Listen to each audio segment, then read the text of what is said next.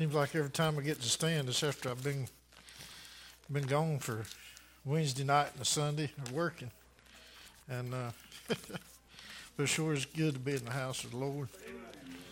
Uh, you miss it when you can't be here. Uh, I tried to come there Sunday and wound up by the time service got started, I had to leave. And uh, I tell you, it's heartbreaking. Uh, our heart ought to be here, no matter where we are. Our heart ought to be with with our family and our loved ones here in the church. You know, I've got family here. I got I got blood family out there that uh, don't love me nothing like my church family. Uh, so it should mean everything in the world. But I appreciate uh, y'all allowing me to stand up here and give you what the Lord's put on my heart. Uh, we'll be in Second Samuel eighteen.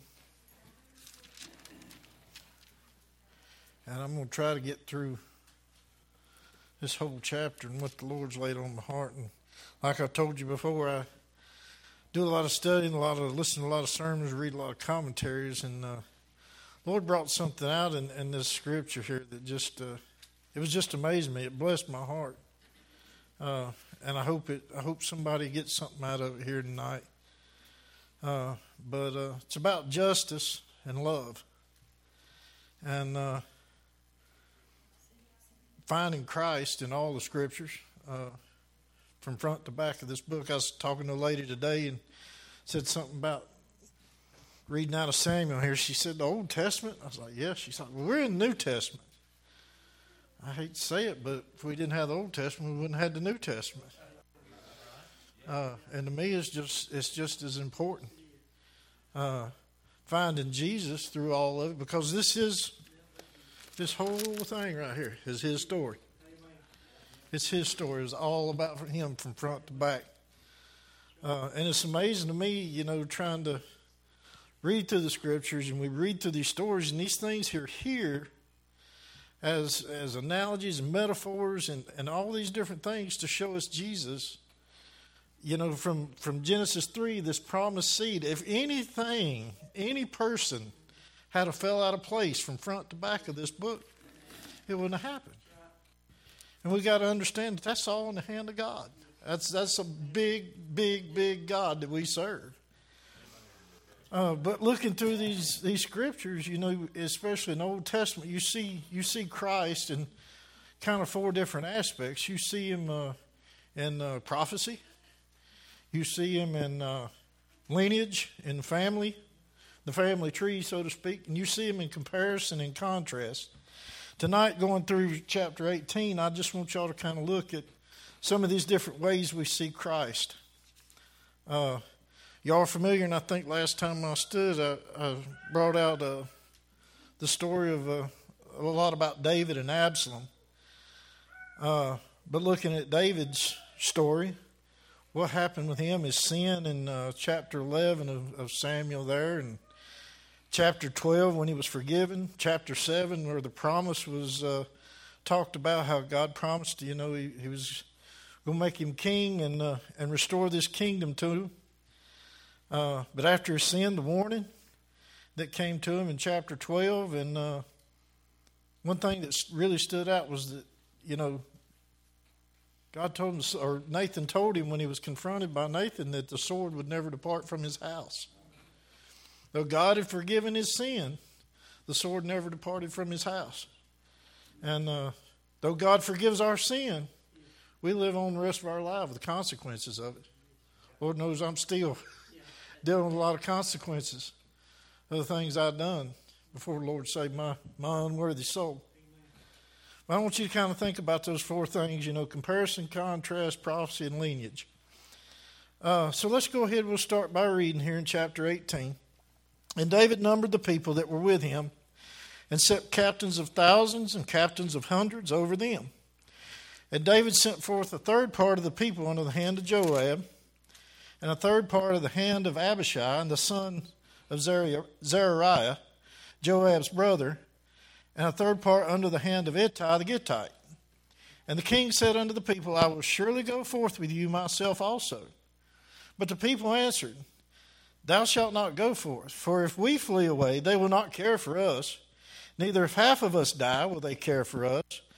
But now thou art worth ten thousand of us. Therefore now it is better that thou secure us out of the city. And the king said unto them, What seemeth you best I will do. And the king stood by the gateside, and all the people came out by hundreds and by thousands. And the king commanded Joab and Abishai, saying, Deal gently for my sake with the young man Absalom.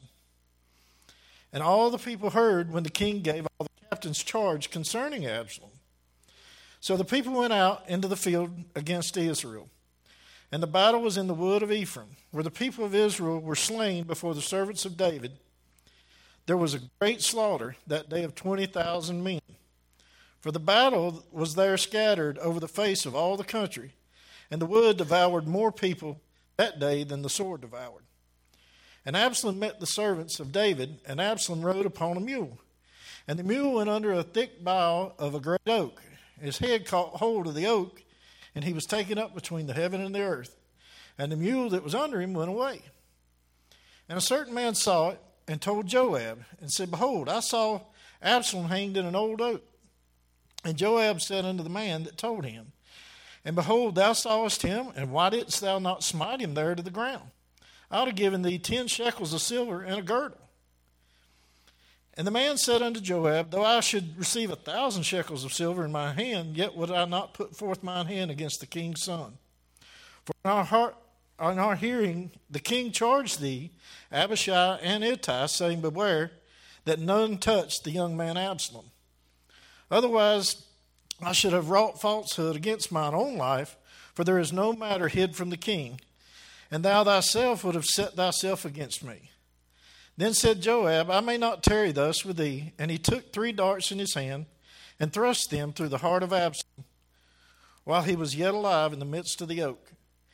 And ten young men that bare Joab's armor compassed about him and smote Absalom and slew him. And Joab blew the trumpet, and the people returned from pursuing after Israel. For Joab held back the people, and they took Absalom and cast him into a great pit in the wood, and laid a very great heap of stones upon him, and all Israel fled, everyone to his tent. Now Absalom in his lifetime had taken and reared up for himself a pillar which is in the king's dale, for he said, I have no son to keep my name in remembrance. And he called the pillar after his own name, and is called unto this day Absalom's place. Then said Ahimaaz, the son of Zadok, Let me now run and bear the king tidings, how that the Lord hath avenged him of his enemies. But Joab said unto him, Thou shalt not bear tidings this day, but thou shalt bear tidings another day. But this day thou shalt bear no tidings, because the king's son is dead. Then said Joab to Cushi, Go tell the king what thou hast seen. And Cushi bowed himself unto Joab and ran. Then said Ahimaaz the son of Zadok yet again to Joab, But howsoever, let, let me, I pray thee, also run after Cushi. And Joab said, Wherefore art thou, wilt thou run, my son, seeing that thou hast no tidings ready? And hows, but howsoever, said he, let me run. And he said unto him, Run. Then Ahimaaz ran by the way of the plain, and overran Cushi. David sat between the two gates, and the watchman went up the roof over the gate unto the wall, and lifted up his eyes, and looked, and behold, a man running along. And the watchman cried, and told the king, and the king said, If he be alone, there is tidings in his mouth. And he came apace, and drew near. And the watchman saw another man running. The watchman called unto the porter and said, Behold, another man running alone. And the king said, He also bringeth tidings.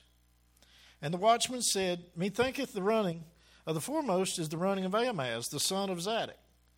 And the king said, He is a good man, and cometh with good tidings. And Ahimaaz called and said unto the king, All is well. And he fell down to the earth upon his face before the king, and said, Blessed be the Lord thy God, which hath delivered up the men that lifted up their hand against my lord the king. And the king said, Is the young, is the young man Absalom safe? And Ahimaaz answered, When Joab sent the king's servant, and me thy servant, I saw a great tumult, but I knew not what it was. And the king said unto him, Turn aside and stand here. And he turned aside and stood still. Behold, Cushi came, and Cushi said, Tidings, my lord the king. For the Lord hath avenged thee this day of all them that rose up against thee. And the king said unto Cushi, Is the young man Absalom safe? And Cushi answered, The enemies of my lord the king, and all that rise against thee, to do thee hurt, be as that young man is. And the king was much moved, and went up to the chamber over the gate, and wept. And as he went, thus he said, O my son Absalom, my son Absalom, would God had I died for thee. O Absalom, my son, my son. There's a lot of reading. May God add a blessing to the reading of his word, because I'm going to tell you something. This is uh, some beautiful stuff here. Uh, but going back through this story, some things that jump out at me. Uh, if you know David's story, what we was talking about before, about his sin, how the sword would never depart from his house, and you know a little bit of Absalom's story. Uh, how he killed Amnon, his brother. Uh, you know, he'd been cast or an outcast for two years. Then David let him come back. He said he can come back in town, but he's not coming to my house. So Joab brought him back. But Absalom set his heart to take uh, David's kingdom. And uh, that was Absalom's plan. David had a plan to protect his kingdom, but God had a plan. And if you will, look over at uh, chapter seventeen, one verse there. Chapter seventeen and verse fourteen. And Absalom and all the men of Israel said, The counsel of Hushai the Archite is better than the counsel of Ahithophel. For the Lord, now this is what I want you to catch, for the Lord had appointed to defeat the good counsel of Ahithophel, to the intent that the Lord might bring evil upon Absalom. So I want you to think about Absalom having a plan, David having a plan, but God had a plan. Now, to get just a little bit into the backstory, and it's hard to get all this out in a timely manner, but but I, I want you to get the, the gravity of the story.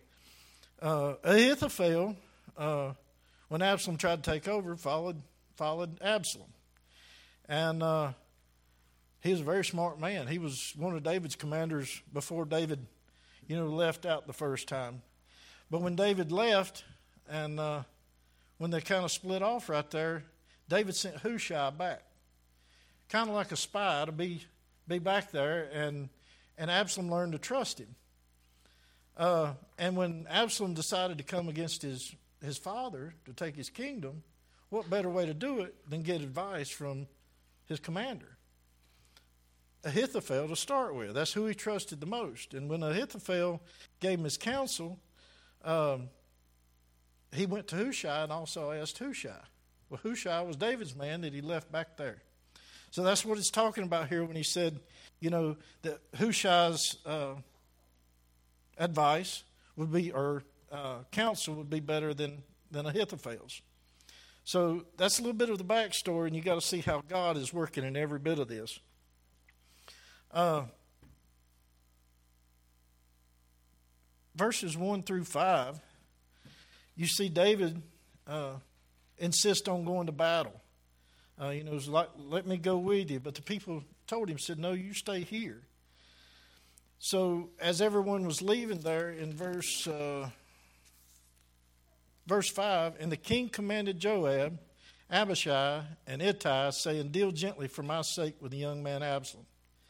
And all the people heard when the king gave all the captains charge concerning this. So when, as they were leaving to go out to battle, David looked at his, his three main guys there and said, don't hurt my son. No matter what Absalom had done, no matter what Absalom was doing, David still loved him. Comparison? No matter what we have done, no matter what we're doing, God still loves us. Amen. And he don't forsake us. It didn't change his love for his son. Now verses six through eight, you see this huge battle ensue across all the countryside and the woods of Ephraim. Uh, this was also known as Gilead, which is where the battle of Gideon and the Midianites was fought. And Preacher Bill and, and Justin have both talked about Elijah the Tishbite. This is where Elijah was from. Uh, was the wood of Ephraim. Uh, but in verse eight, I want you to take notice there. For the battle was there scattered over the face of all the country, and the wood devoured more people that day than the sword devoured. In trans, different translation, wood is the forest. Well, we know we serve a God that is sovereign over all nature, not just mankind, but over all of nature. Yeah. And as all this battle had spread out, the woods devoured more men that day than the sword did. That's an interesting thought. But then when you come to how Absalom died, how's Absalom die? Circumstance? Chance? He's riding down through there, verse nine. And Absalom met the servants of David, and Absalom rode upon a mule. And the mule went under thick boughs of a great oak. And his head caught hold of the oak and was taken up between heaven and the earth. Anybody here ever ride horses? I used to have one as fast as greased lightning. Me and Chris got to racing one day. I was going out under some pine trees and pine cone about like that. Caught me right center of the head, took me slap out of the saddle. Can you imagine Absalom riding down through there, through the woods? Now, he was known for his hair. And, you know, in a lot of different scripture here back through Second Samuel, it talks about how long his hair was, how they would cut his hair and it weighed thirty, the same weight of thirty shekels, you know. So he had all this hair. So we'd like to think his hair got caught, but the way it explains it here, it's like he's riding his mule through the woods, and he comes up on an oak, and his neck catches fast right in the oak. Coincidence? No. No.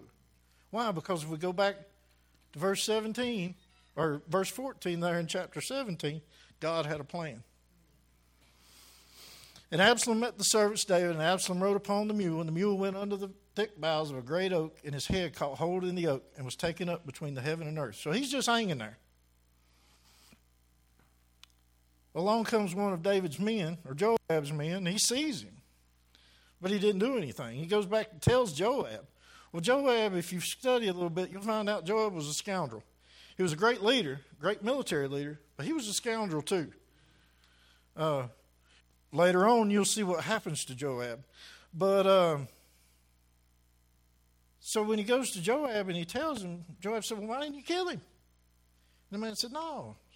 He said, I heard what David told you. And if I was to kill him, I doubt you're going to stand up for me. Now, we know what David does to anybody that would touch the anointed of the Lord. What did he do to the guy that said he finished off Saul? Thought he was doing David a favor, but what did David do? David killed him. And this guy didn't forget that. So I want you to think about that. Joab said unto the man, told him, behold, thou sawest him, and thou smite him to the ground, and I would have given thee ten shekels of silver and a girdle. So I would give you a belt, awarded you ten shekels of silver. And he said, no, I wouldn't have done that. Then said Joab, I may not tarry thus with thee. And he took three darts in his hand, which would have been like a spear or a javelin, and thrust them through the heart of Absalom while he was yet alive in the midst of the oak. So while Absalom's hanging by his neck up in this oak, Joab goes over and, and thrusts three spears or three darts through him. And when he falls to the ground, ten young men bear the, that bear Joab's armor compassed about and smote him. And Joab blew the trumpet. It means the battle's over. And people returned from pursuing after Israel, for Joab held back the people. They took Absalom and cast him into a great pit in the wood and laid a very great heap of stones. Now, it tells you here that before this battle even happened, that Absalom, in his lifetime, had took him a place in what they call the, the Valley of Kings, or the King's Dale, and made this great big pillar kind of as a monument to himself. But his pride, where did it wind him up? Laying in the woods in a deep pit covered up with rocks. When you get down to verse nineteen there, it gets to the story of the messengers.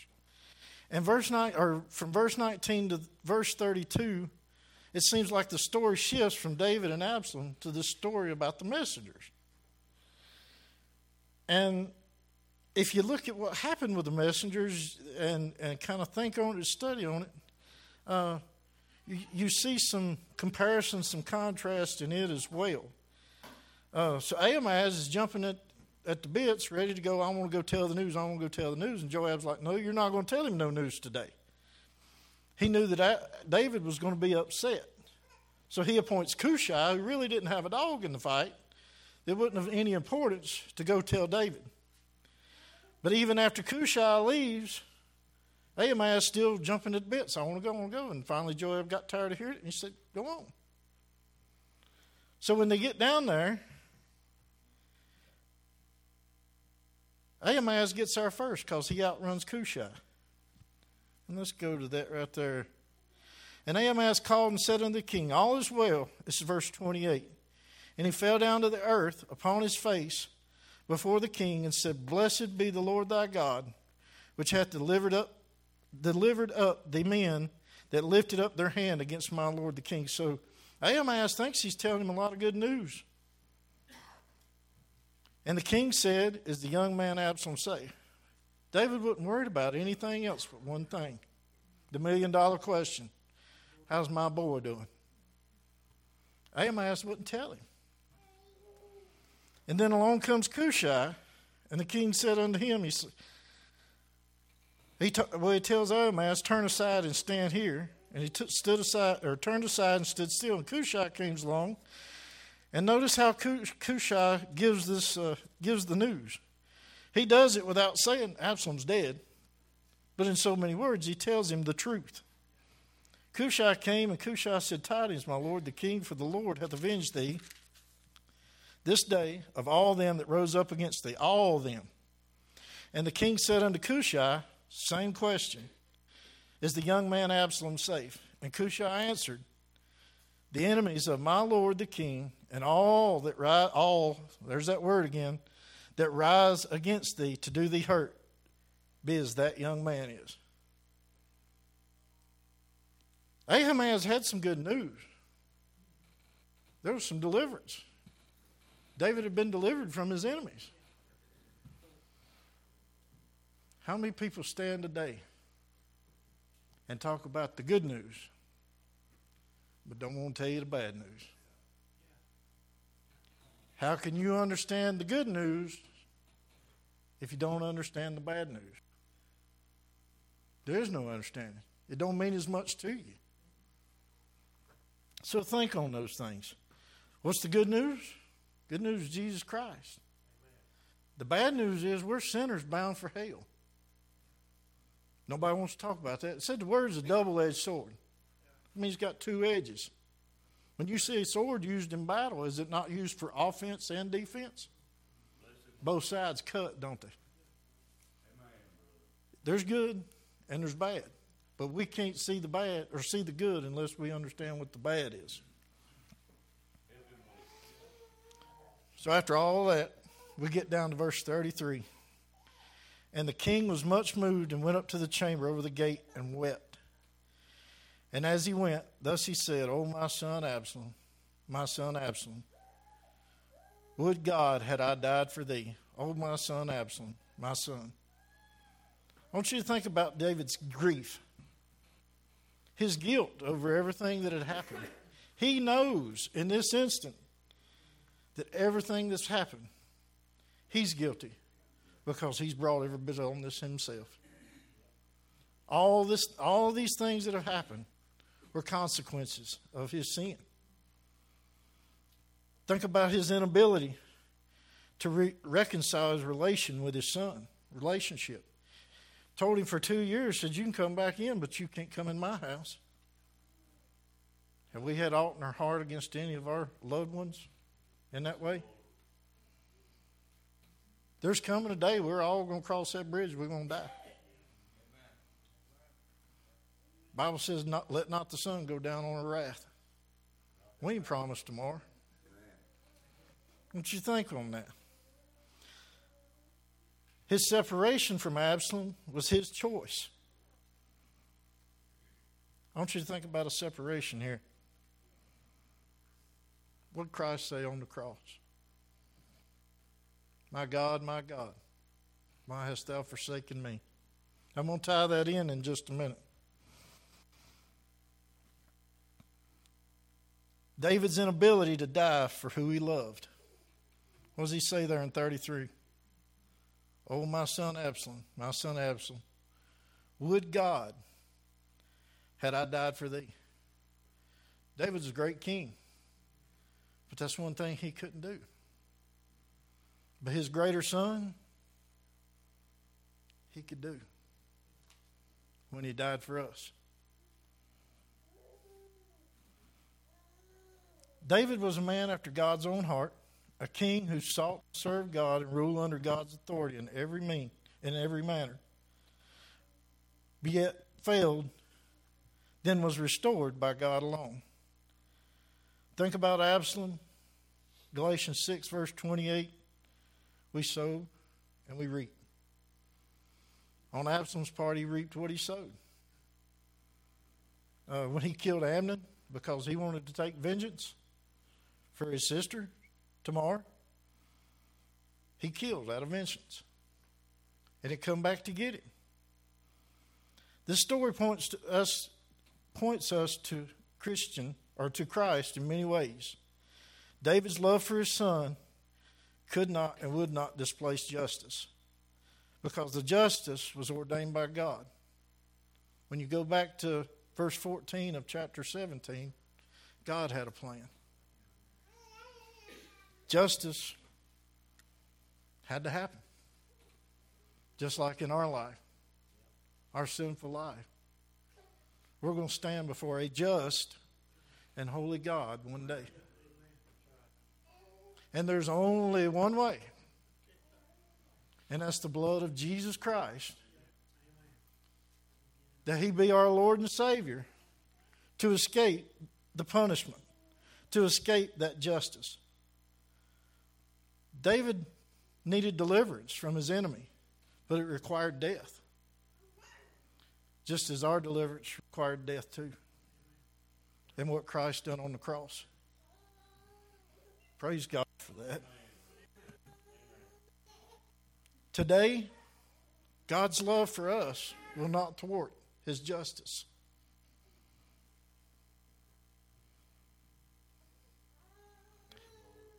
He is a just and holy God. And when we stand before him, justice will be served, because the wage of sin is death. And if we've not surrendered to him, if we've not called out to him in repentance and faith, we're going to meet that wrath of God. We're going to meet justice.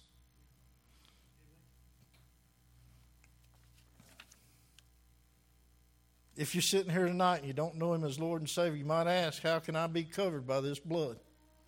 It's surrender. Romans six, twenty-three, for the wages of sin is death, but the gift of God is eternal life through Jesus Christ our Lord.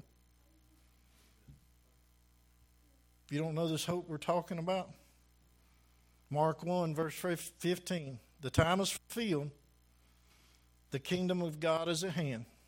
Repent ye and believe the gospel. Amen. Two things. That's the commandment tonight. That's commanded yesterday. It'll be the commandment tomorrow. If you don't know the Lord, repent and believe. But it talks about the kingdom of God. Can you turn over real quick? This is the last thing. Daniel two and verse forty-four.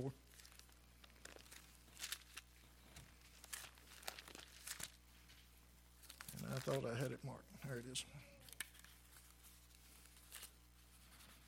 This kingdom of God and eternal life. And here in Daniel two, you you see him talking about uh, the four kingdoms represented in Nebuchadnezzar's dream. I think all of them was uh, Babylon. You may have to help with this. The, Pedo, uh, the Median, Persian, the Greek, and the Roman. But talking about those kingdoms, there's there's a kingdom coming. And in the days of these kings shall the God of heaven set up a kingdom.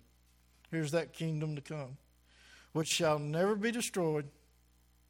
And the kingdom shall not be left to other people, but it shall break in pieces and consume all these kingdoms, and it shall stand forever. That's the kingdom of God. The only way into that kingdom is through Jesus Christ. He's a mediator. If you don't know him tonight, there's only one commandment, one one cry, one plea, one thing that anybody that's a Christian right here can say to you, and that's repent and believe. Surrender your life.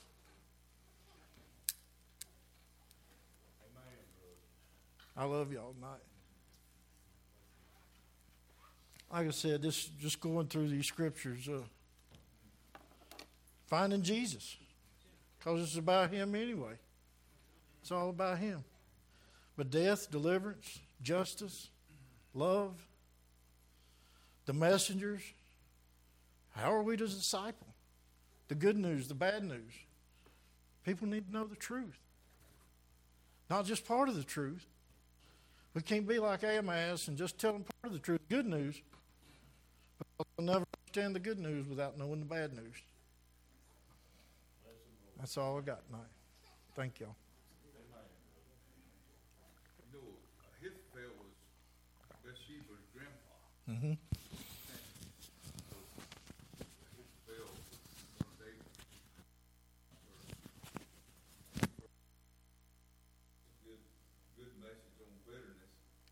He said aside.